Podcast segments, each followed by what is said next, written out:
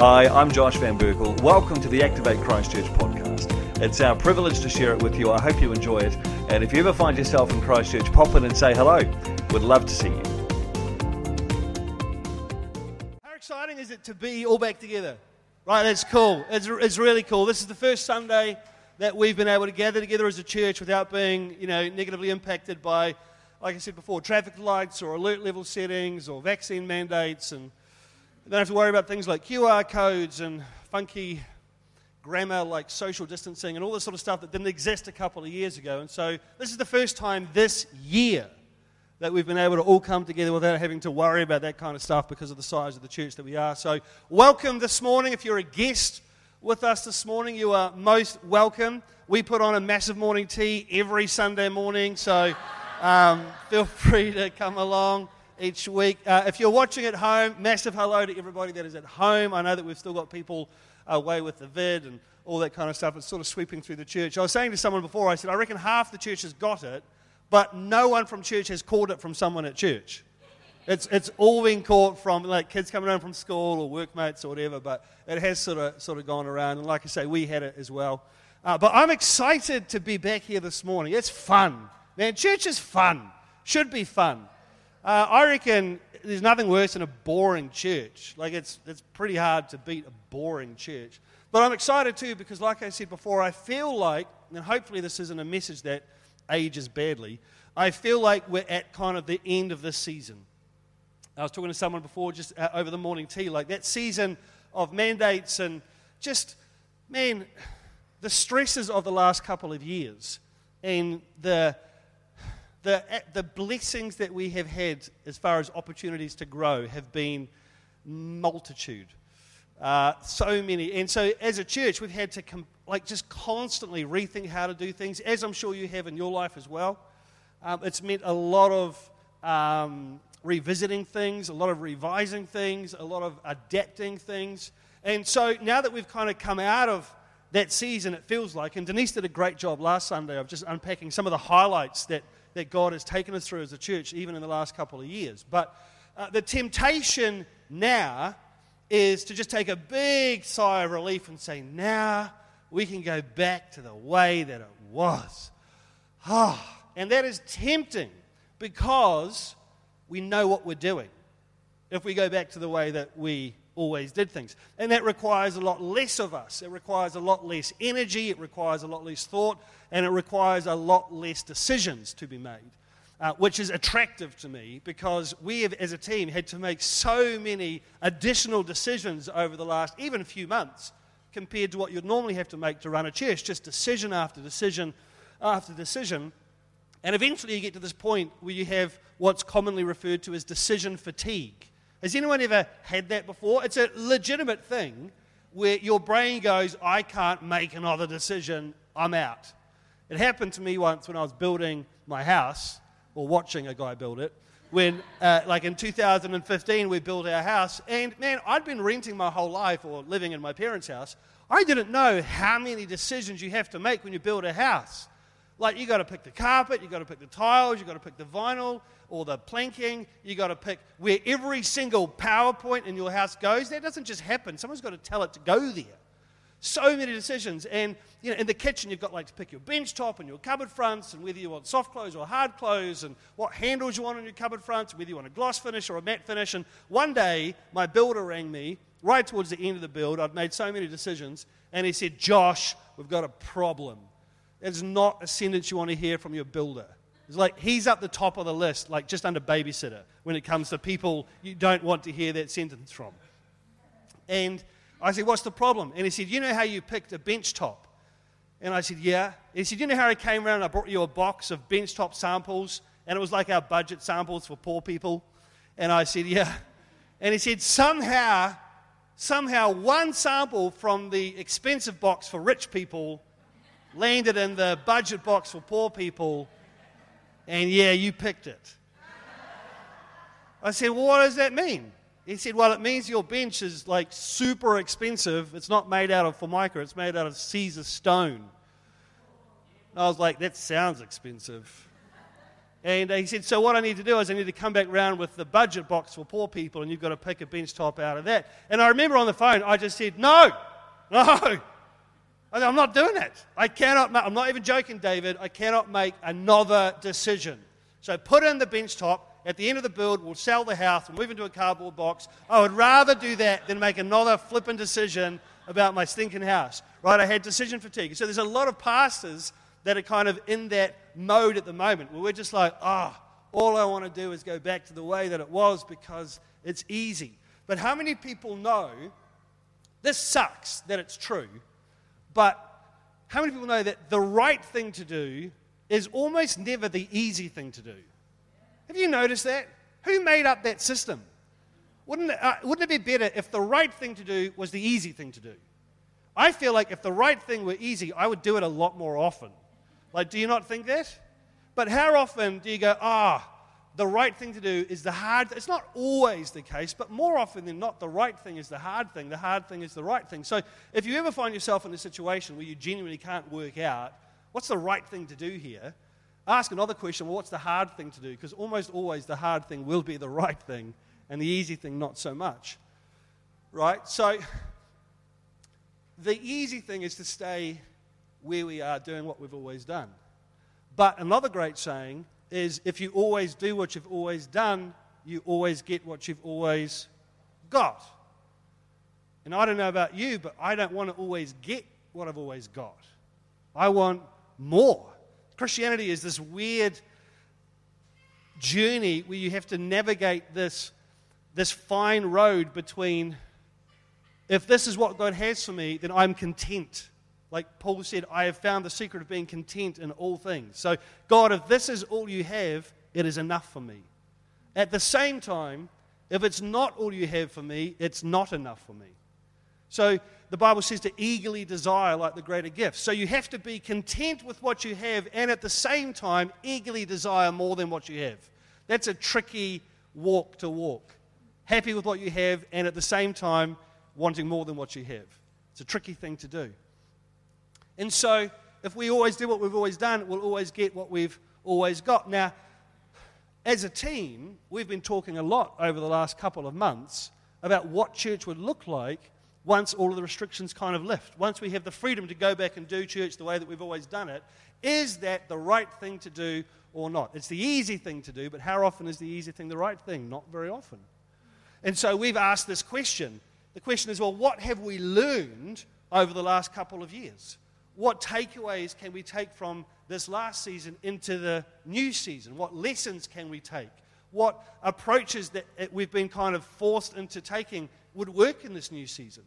And I think that there is one really powerful thing that has happened in not just this church, but in churches all around the world, and that is that we have developed a mindset which I think needs to be brought into this new season. This is a mindset that has come about because we've been so forced into adapting how we do things, changing how we do things, rethinking how we do things. Over the last couple of years, this mindset has been fashioned inside of us, and I think it's a God thing. And I think God's saying, I want you to take this mindset and I want you to move forward in this new mindset that I've fashioned in you over the last couple of years. Who here has seen uh, The Chosen. Man, if you haven't seen The Chosen, I'm to, like, just go now, go home. Well, maybe not now, but uh, it's not very often you'll hear your pastor tell you to go home and watch TV. Go and watch The Chosen. I had not watched The Chosen. It came out in 2019 or something like that. I hadn't seen it, but we were locked down for two weeks and I was so bored. So we watched a lot of TV, actually, because uh, we were all locked, locked down together. Two series, eight episodes in each series. Each episode's 45 minutes to an hour long. So you're talking like maybe 12 hours total viewing. But what The Chosen does beautifully is it just brings context around stories that we know well, that we've read in our Bible.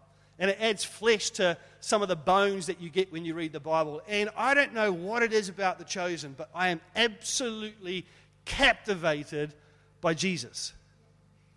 And I know intellectually it's not actually Jesus. Right? Like, I get that. I know it's a man called Jonathan uh, who plays the role. And I've done research on Jonathan because it was really important to me that this person had a genuine relationship with Jesus and wasn't just, you know, an actor doing it for the money. So I went and did all my research, and every interview that I read told me that he had a genuine and authentic relationship with Jesus. He's a Christian. And he said that playing Jesus has been the absolute high privilege of his life. So I get that he's an actor, but when he comes on screen, I cannot take my eyes off him. And I was like, God, why? I'm an, I know he's not really you, Jesus. I know he's learned his lines and there's cameras there and he's just doing what he's been told to do, but he's so, he just pulls me in. And you know what I think it is? I think it's that anytime anyone acts like Jesus, it's captivating to us. And I don't mean like an actor portraying Jesus, but I mean anytime you embody the characteristics of Jesus, it's, it's just captivating. And so when I watch this guy on The Chosen, he exudes kindness and love and compassion and mercy.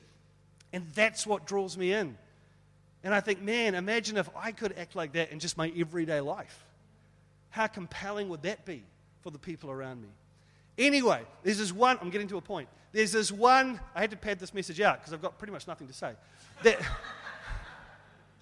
there's this one episode in The Chosen where Jesus calls Matthew the tax collector to be his disciple. It's like halfway through the first season. And, uh, you know, I'm aware that Matthew was a disciple, and I'm aware because the Bible says that he was a tax collector, that he collected taxes. And I was vaguely aware that that made him not overly popular. Is persona non grata, right? Because the Jewish people were being massively oppressed by the Romans. They were being taxed to within an inch of their lives.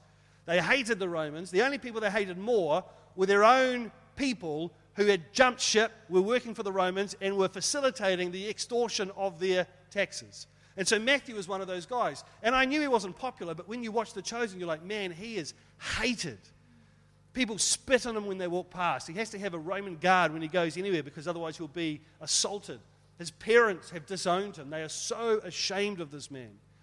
And he makes life a living hell for the Jewish people. And The Chosen has taken some creative liberties and they've fashioned a bit of a backstory, particularly between Matthew and Peter. Matthew has made Peter's life really difficult, and Peter hates Matthew because of it. And one day, Jesus is walking through the marketplace with half a dozen of his disciples because he gathers his disciples throughout the show. And he walks past and he sees Matthew in his tax booth. And they just kind of have this moment where they lock eyes, and then Jesus keeps on walking, and then you just see him stop, and you think, oh, here we go. It's about to go down, right? Like, you know God's talking to him. And he stops, and he turns around, and he looks at Matthew, and he points at him, and he says, Matthew, son of Alphaeus. And they have this little wee tate-a-tate where Matthew goes, What, me? Yes, you, okay. He says, Follow me. And Matthew doesn't even hesitate.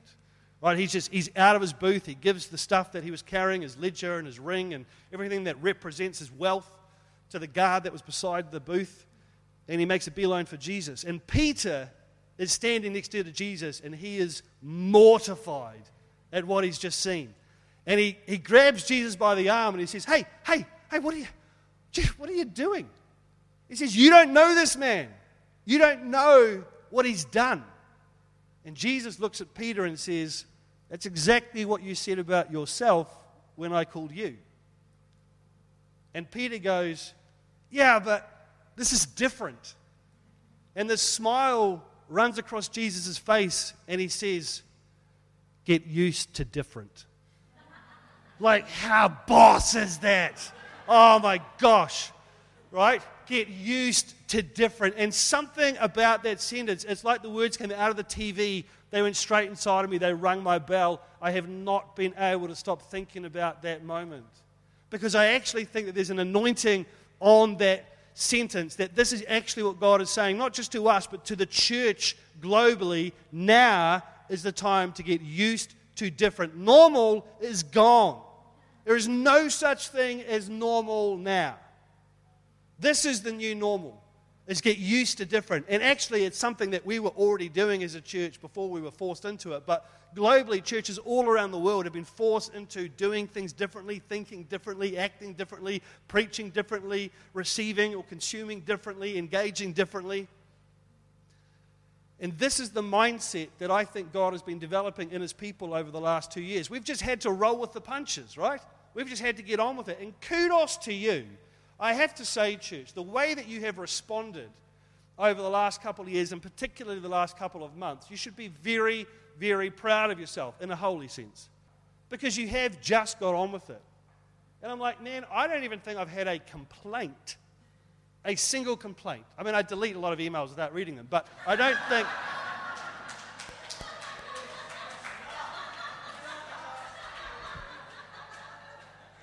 The ones that slipped through, I haven't seen anything negative. I just open my inbox in the morning and I'm just like, nah, I'm not, I'm, I haven't had a, like, no issues, like none. That's because you guys have handled it so well. So, like, very proud of you. Very proud of every single one of you. Uh, because we have got used to different. But I'm here to tell you this morning this is the new normal. This is the new status quo. It's just getting used to different. And I think that's exciting, right? Because I don't think that we're supposed to do stuff the same way all the time, every time. That sounds so boring, right? Getting used to different, I think, is having this mindset which says, hey, we, we do things differently. We are used to doing things differently. It's like the antidote to the poison of religion. Man, religion wants to just pin you down and get you to do the same thing the same way at the same time, sucks the life out of you. But if you watch The Chosen, man, every moment with Jesus is different. And it's meant to be like that. You say, okay, Josh, great mindset. Get used to different. We're on board. It's great. You said nice things about us, so now we're your friends. But let's just get down to brass tacks. Let's get down to the nitty gritty. Like, what does next Sunday look like? Well, next Sunday is Easter Sunday, so we're going to be down here celebrating Easter. You say, ah, oh, good job, you got me. All right. What about the Sunday after Easter? Well, the Sunday after Easter is Anzac weekend, so we'll also be down here celebrating uh, on Sunday. You say, okay, what about the Sunday after that, Sunday the 1st of May? Ah, that is going to be different because what we've decided to do as a team I'll tell you what we're doing, and then I'll tell you why we're doing it, rather than the you know, typical government press conference where you get 10 minutes of what's going on and then you finally find out how long you're locked down for. Um, we are going to meet here on Sunday mornings and do what we just did this morning, but on the first Sunday of every month, we're going to do lounge churches. On the first Sunday of every month, we're doing lounge churches, as we have done them over the last couple of months. So if you're a guest here this morning, you don't know what a lounge church is, instead of meeting here, you meet in somebody's home. And instead of having 100 people, you have 15 to 20 people. And instead of having a big corporate worship team, worship looks different. Uh, and it's more intimate. And the reason we're doing that, there's a couple of reasons why we've decided to do that. The main reason is because of what we've got written on the wall. Right? Our purpose as a church, our calling is to nurture and prepare all the holy believers to do their own works of ministry. I think sometimes churches and leaders get a little bit confused about what their role is. My job is to help you do your job. It is not my job to tell your friends about Jesus. It's your job to tell your friends about Jesus. It's my job to help you do that. It's not my job to pray for your friends. I don't know them. It's your job to pray for your friends. It's not my job to show love to your friends or to demonstrate Jesus to your friends. It's your job, right? And, and uh, I get in trouble for saying this, and I have gotten in trouble for saying this, but our number one priority is to build disciples, like the Bible says. It's not necessarily to get you to invite your friends to church so that I can tell them about Jesus, I can lead them in a salvation prayer, and then I can baptize them, and then they come to my church. That doesn't, that doesn't do that. Does that make sense? That's what like, you're like, whoa, man, just laying it thick, right? You have your own ministry to do. You're a holy believer with your own ministry, and you come to church to learn how to do it and to prepare for it and to be nurtured in it and to be equipped and to be trained and to gather around like minded believers. And then you go out the door and you do what God created you to do. You don't just invite them to church so that someone else can do it. Jesus didn't send out his disciples two by two with invitation cards and say, hey, hand these out to everyone that you meet, tell them to come and see me, and I'll pray for them, and I'll cast out demons, and I'll heal them. He said, you go do it, and then come tell me how it went. That's our job, right? My job is to help you do your job. And what we discovered over the last couple of months is that breaking people into smaller groups and putting them in a home actually does a better job of training and equipping people in a lot of ways than all coming together here on a Sunday morning. See, we're all here on a Sunday morning, and it's fun, and it's exciting, and there's an energy, and there's a vibe, but you've got one person up the front sharing and 100 people sitting and watching him do it. How is that equipping and training you? It's good to do, it's encouraging, and it's edifying, and it has its place, but if it's all you do week in and week out, it's not doing that. Right? But what we discovered is that when we put people into small groups in people's homes, they opened up more. They got more vulnerable. Right? They felt safer. They went deeper. I heard about one of our lounge churches, and they all met at someone's house at 10 o'clock. They did a little bit of worship together. They watched the message online. They prayed for each other. They ministered to each other. They talked for not 15 minutes in a group, not half an hour, but for about 45 minutes. They talked about what the message meant to them and what they were going to do differently in their life, and they challenged each other, and then they had lunch together. And I heard about this Sunday, and I thought that is the closest picture to how they did church in the Bible that, I've, that I can come up with. And I don't want to let that go. We had people say, We are sad that we're finishing our lounge churches because I grew so much in that space. Uh, and one of the things that we can do moving forward once a month is actually be even more intentional, haha, about creating growth opportunities in those spaces. So rather than watching a video of somebody preaching here, what if in every lounge church somebody preached? And what if instead of having one person preach on a Sunday morning, we had six people preaching in different lounge churches at the same time? Right? What about if instead of doing communion here, where one person gets up and does communion, we're doing it in all of the lounge churches and we're training up different people? Now, there's more to being a Christian than just knowing how to do communion in front of people, right? But we've got to start somewhere. Praying for people, praying for healing, all that kind of stuff. We can be a lot more intentional about this kind of thing. At the same time, because you might be thinking, well, why don't we just go to lounge churches every Sunday? They sound awesome. This uh, environment and this context also has a place because you come together, you realize that there's so much bigger going on. Uh, you partake in you know, the, the corporate worship, the live worship. You celebrate each other. You see people that you haven't seen. So, this also has a place. I've heard of some churches that have shut their doors and sold their buildings and they've just gone to lounge church full time. And that's great if that's what they feel like God has called them to do. We're not at that space. I think that there is a place for both. There's a place for people to gather in their homes, and then there's a place for us to come together like we have this morning and just have a great time. And so we're going to do both. And last thing, you might say, well, how come you're doing it once a month and not like every. Because we had some discussion as a team. Do we do it monthly? Do we do it alternatively? I went for a walk, and all I can do is say it like this I went for a walk and said, God, what do you want to do? And I thought once a month. Might have been God, might not have been God. I'm not going to stand up here and every Sunday say, God told me this or God told me that. That was just a thought that I had. Seemed like a good idea. Um, I didn't want to go once a fortnight right off the bat because it's very easy for you to get confused about where you're supposed to be on a Sunday. You go away for a Sunday, you head away for Easter weekend, you come back, flip. I wasn't at church on Sunday. Was it down at church? Was it at a lounge church? Is it hot in here?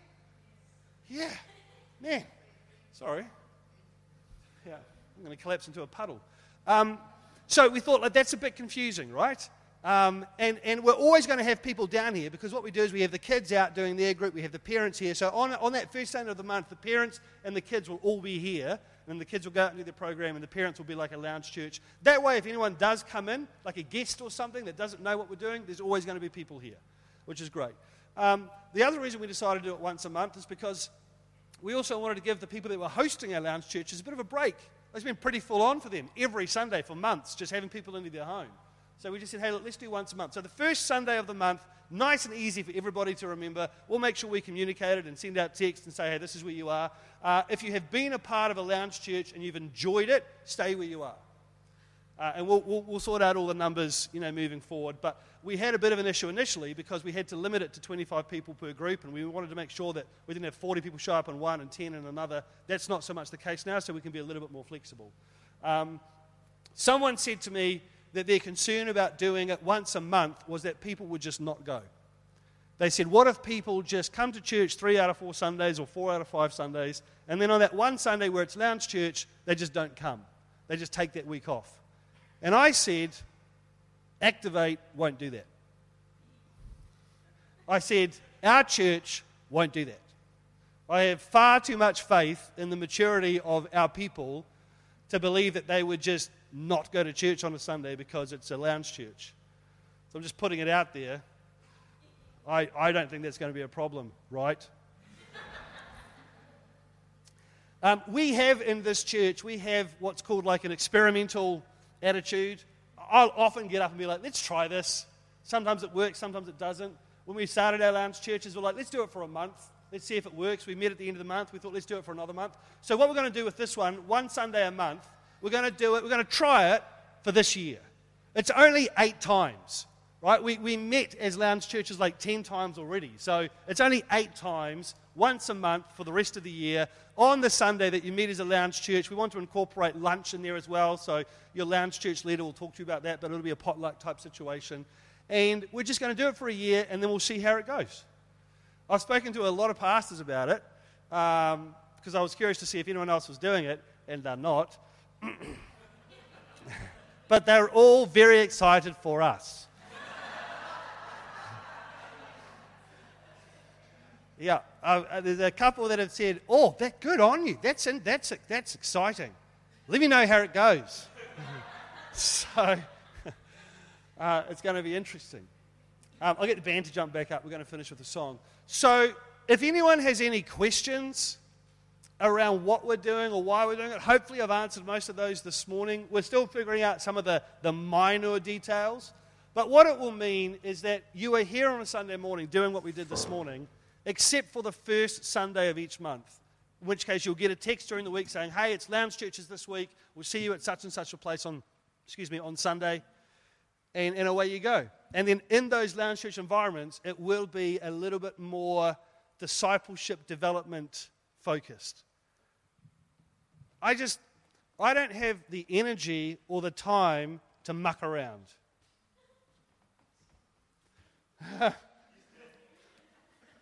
right? If, if, we're here, we're doing this. Right? We're, we're raising people up, we're teaching them to do what God's called them to do. That's what we're about. That's what church is about. If you're, if you're a part of this church called Activate, I've said it many times, you're a sucker if you come to a church called Activate and then get stressed about being activated. It's like, it's what we do. Right? And if, if anything, I don't think we've probably done it as well as we could have. So we'll just see how we go. I'm just putting it out there. If you come here, you're going to learn, you're going to grow, you're going to get put in uncomfortable positions. Every single person on my team has been made to be uncomfortable at times. I have started developing a horrible habit of just giving the microphone to people and saying, get up and do something without warning. Because know if I give them warning, they freak out. But if I just give it to them and get them to do it, there's adrenaline kicks in. Right? Hey. Hey. Are we good? Give me a wave if you're good. I know it's, it's a weird Sunday morning. If you're a guest, you're like, what have I walked into? Like a, you know, a weird Sunday. But this is what we're going to be about. So next Sunday, we're going to be here. It's Easter Sunday. We'll be here Friday as well for Easter Friday. The next Sunday, we'll be here.